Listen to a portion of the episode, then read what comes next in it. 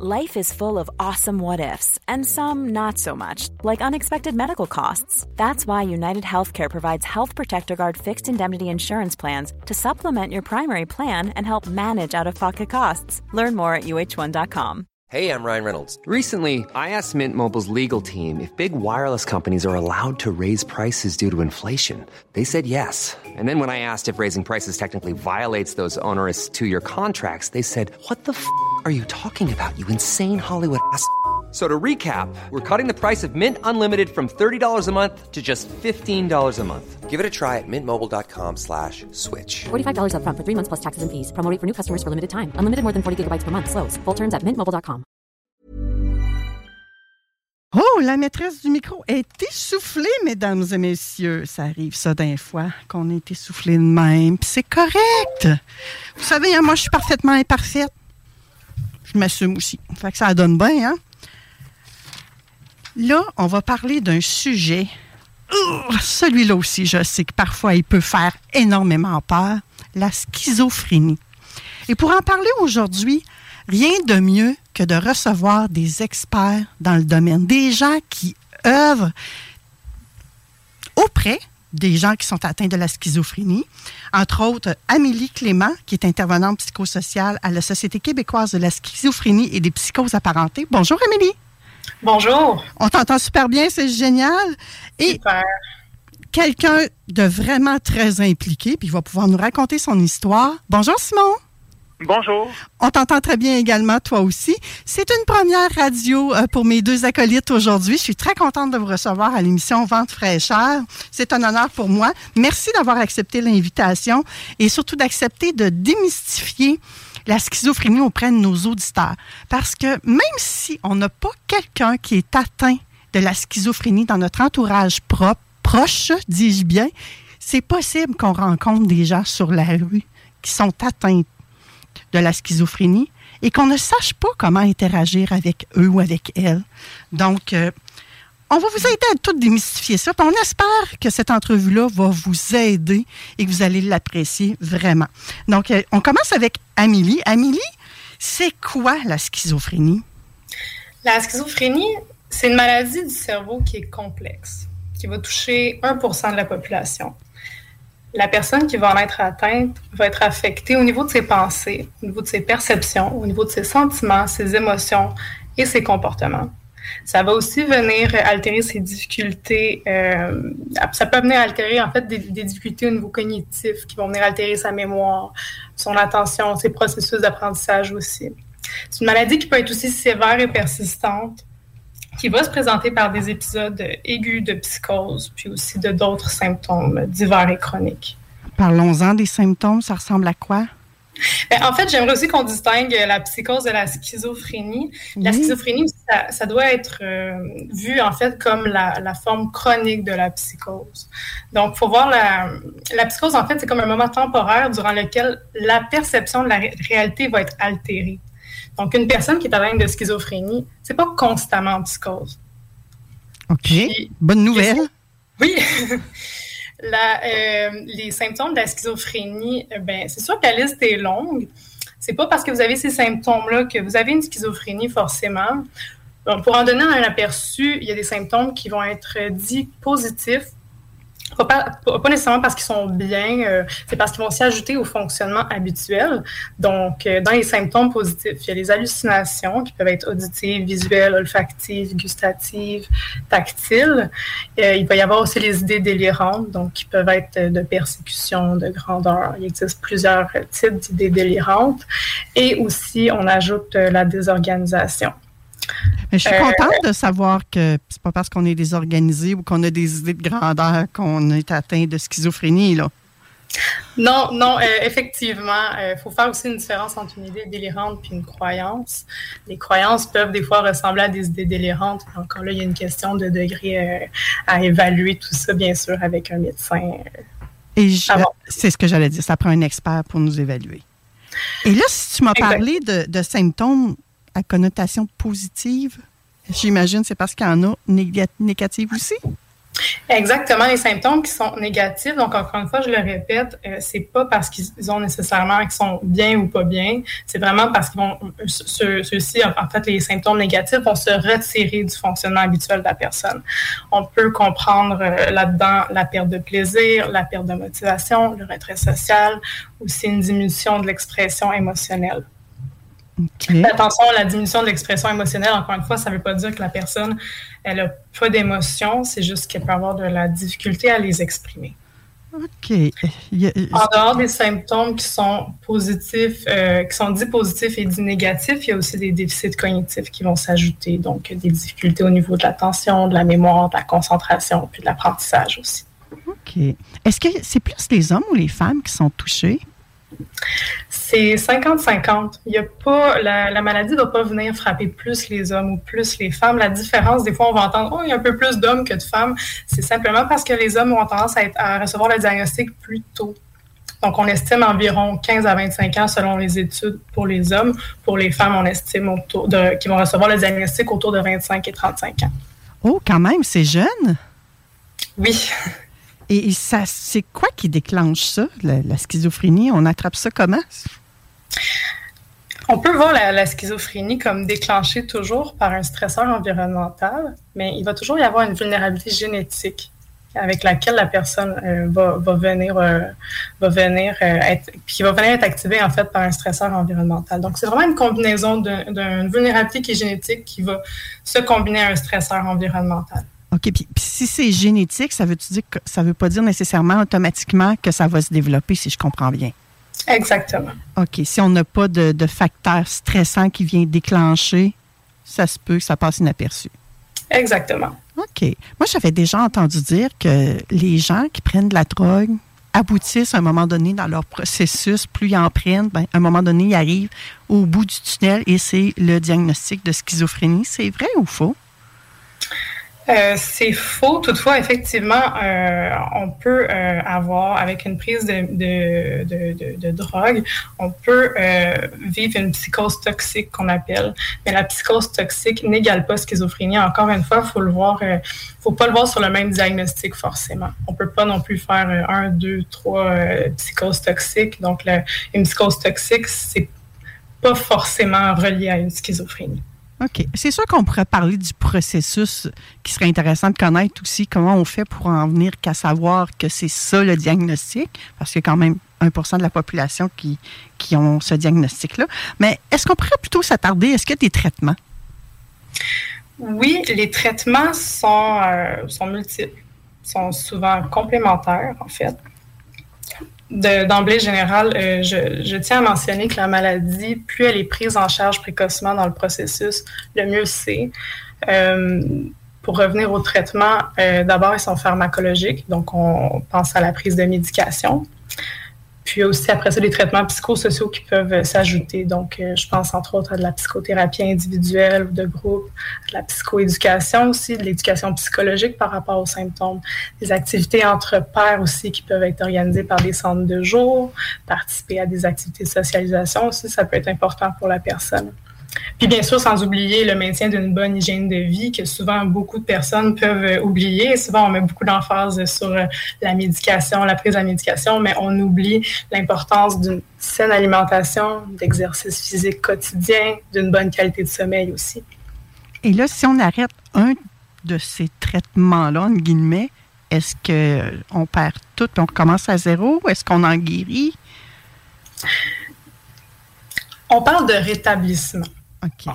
pas de guérison. OK. On parle de rétablissement. Et, c'est un rétablissement à long terme ou vraiment il faut toujours prendre la médication, il faut toujours suivre euh, euh, l'hygiène de vie très serrée?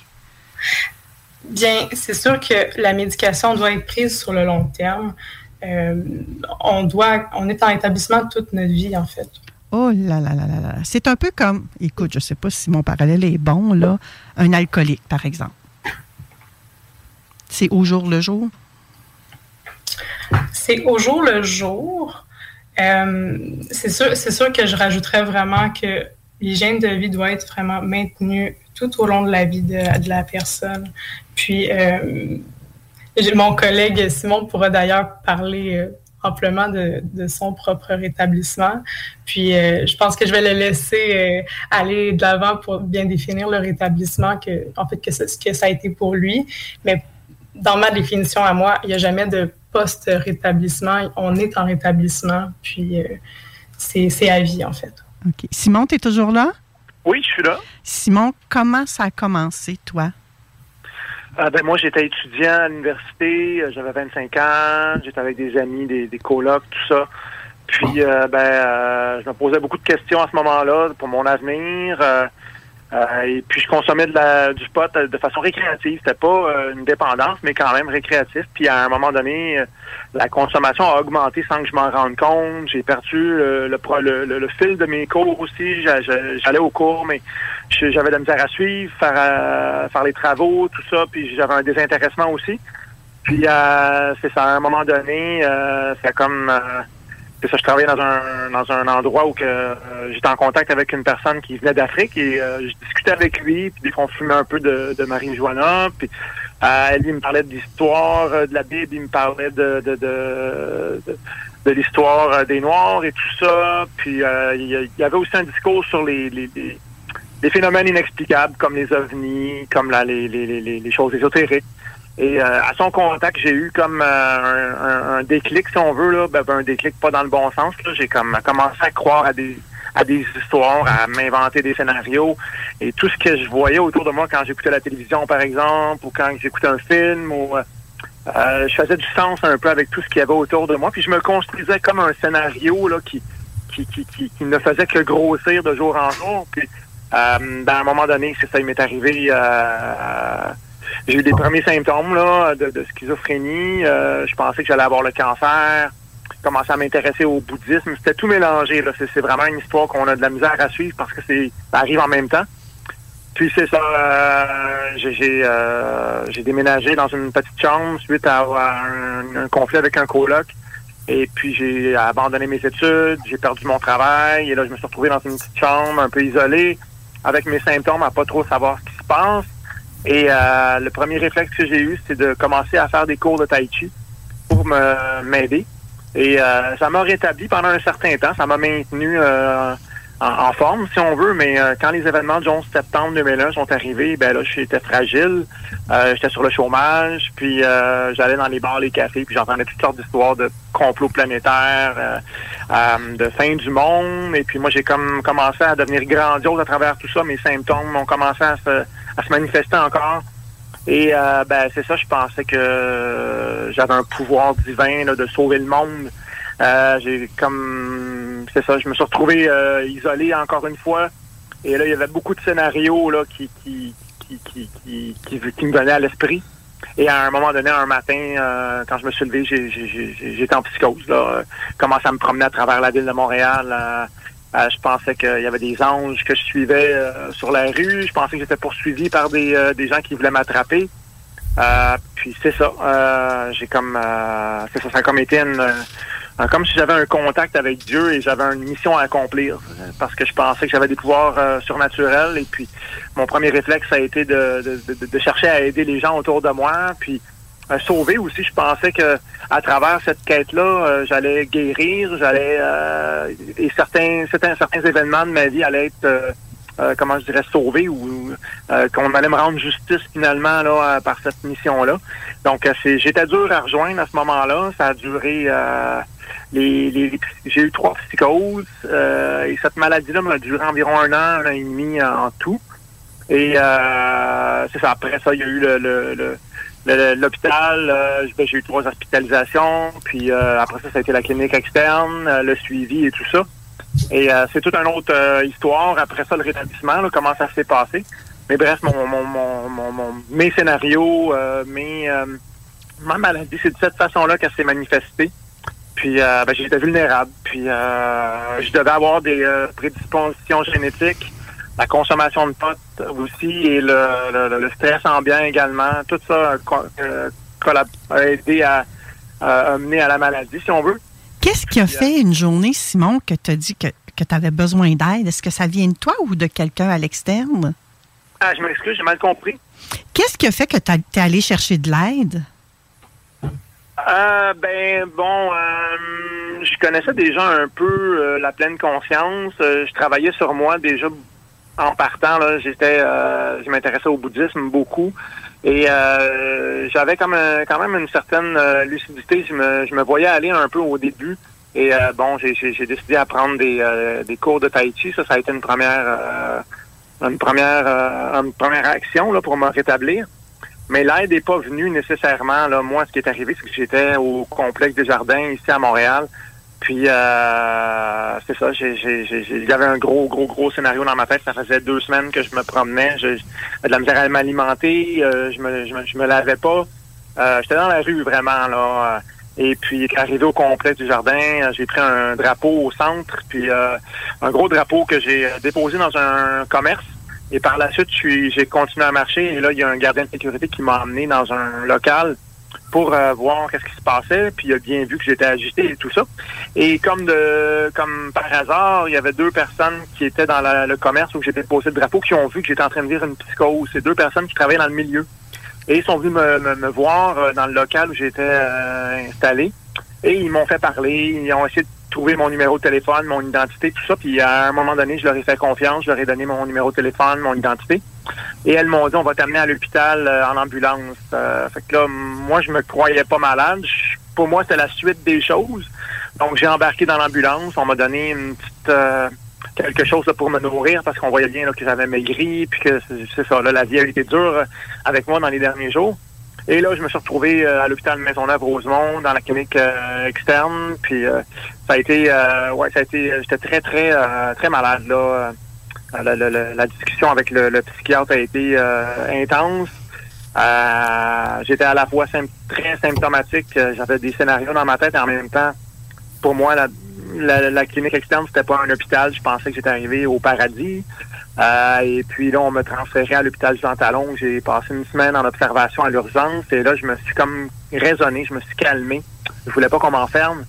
Et puis, je suis sorti après une semaine et demie de là, sans médication. Et puis, euh, une semaine et demie plus tard, je suis retombé en psychose. Et puis euh, là, j'ai été hospitalisé pendant deux mois à l'hôpital Jean Talon. Puis euh, là, ça a été vraiment, ça, ça a été très dur. Là. Je suis allé à l'étage psychiatrique. Euh, et là, c'est ça, là, on est, on est retenu contre nous, on ne peut pas sortir, on, a- on prend de médication, on rencontre des gens qui sont malades comme nous, donc c'est un, c'est un moment très difficile. Et puis, euh, c'est comme ça que j'ai eu des soins finalement. OK. Donc, le paradis où tu arrivais s'est avéré pas être tout à fait paradisiaque comme tu le souhaitais. Non, c'est ça. euh, et même quand j'étais sur l'unité de soins à l'hôpital Jean Talon, je, je- je ne, je ne me voyais pas malade. euh, je me j'étais choqué d'être retenu contre mon gré. Je me, je me suis mis en colère une couple de fois. Au téléphone, j'ai parlé avec ma mère pour pour qu'elle me fasse sortir de là. Euh, je voulais couper les liens avec ma famille parce qu'ils ne voulaient pas me laisser sortir. Euh, c'était, euh, c'est ça. Puis en même temps, il y avait mille et un scénarios qui m'appelaient à l'extérieur parce que j'avais une mission à accomplir. Il y avait des choses qui devaient arriver. Et moi, si j'étais retenu à l'intérieur, ces choses-là pouvaient pas arriver. Donc, j'étais vraiment, euh, comment je dirais, j'étais vraiment euh, confronté, si on veut. Là. Oui, je comprends. Et maintenant, ça se passe comment pour toi? Ben moi, ça va très bien là. Depuis, euh, je dirais depuis 2007, ma maladie c'est c'est arrivé en 2002-2003. Euh, Ça a quand même pris cinq ans avant que tu puisses te rétablir. Je ne sais pas si c'est le bon Euh, terme. non, il y a eu un rétablissement progressif. J'ai commencé par, par un, à, la- à ma dernière sortie de l'hôpital, j'ai eu un cinq mois vraiment où je suis resté isolé. je m'occupais à lire, j'écoutais la télévision, j'étais vraiment perdu. là. J'essayais de faire le, le bilan de ce qui venait d'arriver, j'essayais de comprendre. À un moment donné, je me suis rendu compte, bon, t'es vraiment tout seul dans ton coin, il faut vraiment que tu bouges. Et puis j'ai contacté un ami qui animait un atelier d'écriture et puis euh, j'ai commencé à, aller une fois semaine dans cet atelier-là. Et dans cet atelier-là, c'était tous des gens qui avaient une fragilité en santé mentale, soit une maladie mentale ou quelque chose qui se rapproche de ça. Et puis euh, pendant cet atelier-là, ben, j'apprenais à connaître ces gens-là. On écrivait, on partageait ce qu'on écrivait. Et c'était vraiment une belle, euh, une belle chimie dans le groupe. Et après l'atelier, on allait soit prendre un café ou une bière, puis on apprenait à se connaître. Puis j'apprenais à, à entendre parler de la maladie, mais en des mots très doux, euh, comme maladie de l'âme, euh, comme euh, bref, c'était très très. euh, ça m'a permis de, de m'acclimater, si on veut, à ma situation. Et puis par la suite, à un moment donné, ben euh, ma, ma, mère a rencontré une journaliste qui, qui, avait un programme de réinsertion sociale et ma mère était euh, très euh, elle est partie à pleurer quand elle l'a rencontré. Elle a dit j'ai mon fils qui est à la maison, qui, qui, qui, ne sait pas quoi faire, il a la maladie. et là, cette journaliste-là, Sophie, m'a invité à joindre le Déclic, qui est un, organisme de réinsertion sociale. Et là, j'ai rejoint le. Ben, ça, ça a été toute une étape. Là. Moi, je ne voulais pas au début. Mais euh, ce qui m'a euh, qui m'a influencé à accepter, c'est que c'était de la création. Euh, c'était des constructions de films sur la santé mentale. Donc, j'étais allé au déclic et c'est là que j'ai commencé à, apprendre sur la maladie, à, voir mon, mon, rétablissement commencer suite à une émission que j'ai regardée qui s'appelait Enjeu avec Alain Gravel. C'est là que j'ai, quand j'ai vu des, témoignages, quand j'ai vu des histoires de, de personnes qui ont vécu la schizophrénie, c'est là que je me suis reconnu je me suis dit, OK, bon, ben, je suis pas différent de ces gens-là. L'histoire invraisemblable qui m'est arrivée, ça arrive à plein de monde. Donc, euh, c'est possible de s'en sortir. Euh, j'ai commencé à travailler sur moi et puis justement au déclic, j'ai travaillé sur un documentaire sur la schizophrénie. Puis par la suite, j'ai écrit mon histoire. Ça a été ça, a été ça mon rétablissement, le début en tout cas. Oui, on dit souvent que l'écriture, c'est libérateur. Bravo de l'avoir fait. Et maintenant, tu joues un rôle particulier auprès de la SQS. Euh, oui, ben c'est ça. Je suis père aidant. Euh, euh, je, j'aide euh, mes pères, finalement, les gens qui appellent à la SQS, qui, veulent avoir un soutien, un suivi, euh, qui ont des questions à me poser ou qui veulent savoir où aller là, pour recevoir des services ou et également à l'Institut universitaire en santé mentale de Montréal. Je vais sur les unités de soins. c'est ça, je, je, partage mon histoire, j'essaie d'inspirer, j'essaie de de donner des trucs. Euh, quand je parle de moi, de mon expérience, souvent les gens, ça, ça, allume une petite lumière parce que eux aussi ils vivent euh, ce que j'ai vécu, ce que j'ai vécu. Donc il y a un lien de confiance qui s'établit, il, y a une, il y a une belle relation qui s'établit et euh, c'est possible là, à, à, ce moment-là de, de, d'aider la personne, de l'amener à, à, faire son rétablissement à, elle, à lui aussi là. Hum, vraiment, tu touches nos auditeurs. J'ai reçu un message comme de quoi que ça l'interpellait la personne. Puis là, j'ai un petit bonhomme qui pleure. Fait que je, pense que ton témoignage euh, lui a touché l'âme, on va dire. Ah oui. Oui, il y a certainement beaucoup de. le temps file, ça n'a pas de bon sens. Il y a certainement des conséquences psychologiques ou des. On, y va avec les conséquences en une minute? Oui. Euh, ben bref, euh, les conséquences, c'est que ben, moi je vis avec de l'anxiété, ça fait partie de la maladie. Euh, je suis vulnérable euh, pour à certains moments là. J'ai une limite d'énergie. Au bout d'un certain temps, euh, je deviens euh, comme ineffectif. Là, je deviens comme faut que, je, faut que je calcule vraiment mes interventions, et les choses que je fais, faut vraiment que j'y aille vraiment en douceur avec moi. bon, il y a des gens, il y a un certain handicap psychique aussi là. il y a des choses que je, je manque de pragmatisme, je manque de, de, de, de sens courant. Euh, et puis, euh, ben, il y a aussi la stigmatisation. Là, évidemment, on, on travaille là-dessus toute sa vie, là, comme le rétablissement, c'est qu'on est une personne avec des symptômes. Euh, ben, j'ai encore des pas des symptômes, mais des, des, des, des, des petits symptômes, si on veut. Mm. Mais c'est ça. Je vis avec ça tous les jours. Puis, comme Amélie disait, là, c'est un travail de tous les jours. On en a pour toute la vie. On a une médication. J'ai de l'aide, j'ai mes proches, mais c'est ça. Euh, c'est toute la vie que je vais avoir à prendre la médication puis à faire le, cheminement de rétablissement là, qui, ne se termine pas. C'est un, c'est un, un entraînement à long terme. Là. Et j'imagine d'avoir accepté de faire une entrevue avec nous aujourd'hui, ça t'a sorti de ta zone? Oui. oui. Merci, Simon. Merci infiniment de t'être prêté au jeu. On l'a fait tout en légèreté et on s'était un peu préparé pour cette entrevue-là. On avait fait connaissance en virtuel un peu pour permettre justement à Simon de nous livrer son témoignage et que vous puissiez ressentir tout ce qu'il y avait à nous passer comme message également. Et Amélie, on aurait peut-être le temps pour quelques conseils généraux. Qu'est-ce que tu en penses? Euh, oui, certainement. En fait, euh, c'est sûr que on peut pas toujours, comme proche, être, euh, être en accord avec le contenu d'une idée délirante, d'une hallucination. Et ça, souvent, ça fait ressentir beaucoup d'impuissance auprès des membres de l'entourage. Euh, des conseils généraux, ce serait de rester calme, de parler doucement.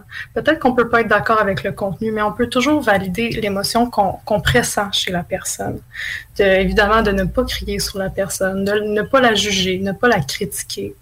C'est des conseils qui sont importants à garder en tête quand on communique, quand on communique avec une personne qui est atteinte de la maladie, qui, est, en, qui est en psychose. Et j'imagine que euh, les proches, l'entourage de la personne qui est en psychose ou qui est atteinte de schizophrénie, c'est important, doivent s'impliquer? Effectivement, le, soutien de l'entourage est vraiment fondamental quand on parle de, schizophrénie. Mais beaucoup de personnes qui ont été atteintes de la maladie, qui vont pas être en mesure de reconnaître leurs émotions, ben, c'est à ce moment-là que le membre de l'entourage devient devient fondamental, va venir jouer un, rôle essentiel pour venir valider l'émotion de la personne qui est atteinte. Mm-hmm. Et est-ce qu'il y a des groupes de soutien? Qu'est-ce qui est mis en place comme service pour soutenir tout ce beau monde-là? À la Société québécoise de la schizophrénie, on offre des groupes d'entraide, des formations, des conférences qui vont venir toucher des enjeux très variés qui vont être rencontrés autant par les personnes atteintes que pour les membres de l'entourage. Donc, ça peut toujours être une bonne idée de venir contacter la SQS au besoin. Est-ce que ça prend une référence d'un médecin pour vous contacter? Pas du tout. Vous pouvez toujours nous contacter via le numéro de téléphone. Euh, c'est le 514-251-4125. Donc, ça, c'est le numéro de téléphone général. Vous pouvez communiquer avec nous, puis vous allez pouvoir recevoir du soutien, autant euh, si vous êtes un membre de l'entourage que si vous êtes une personne atteinte. Oui, et là, j'ai eu le privilège d'obtenir le poste 3, si vous voulez parler directement à Émilie. Eh oui, exactement. Et si vous voulez parler directement avec Simon, vous faites le poste 1. Donc, je répète, le 514-251-4125, poste 1 Simon, poste 3 Amélie. Merci infiniment à Simon et à Amélie d'avoir accepté de venir nous parler de ce qui nous fait peur dans la vie. Et merci aussi d'œuvrer au sein de cette société-là et d'aider votre prochain. Merci. Merci à vous. Après la pause, on poursuit l'émission avec l'alignement des dents. Est-ce que c'est esthétique ou fonctionnel? C'est Roxane Dignard, hygiéniste dentaire indépendante, qui va nous parler de ça. Puis on va parler des relations hommes-femmes et particulièrement, particulièrement, dis-je bien, de nos différences créent une attirance. Ça sera tout de suite après la pause. Restez là. Even when we're on a budget, we still deserve nice things. Quince is a place to scoop up stunning high-end goods for 50 to 80% less than similar brands. They have buttery soft cashmere sweaters starting at $50, luxurious Italian leather bags, and so much more. Plus, Quince only works with factories that use safe, ethical, and responsible manufacturing. Get the high-end goods you'll love without the high price tag with Quince. Go to quince.com/style for free shipping and 365-day returns. When your skin feels nourished and glows, you radiate confidence. Osea makes giving your skin a glow up easy with their clean, clinically proven Mega Moisture Duo. This seaweed powered duo features two of Osea's best sellers, Undaria Algae Body Oil and Undaria Collagen Body Lotion. Glow from the inside out. Get 10% off your first order with code GLOW at OseaMalibu.com. That's O S E A Malibu.com code GLOW.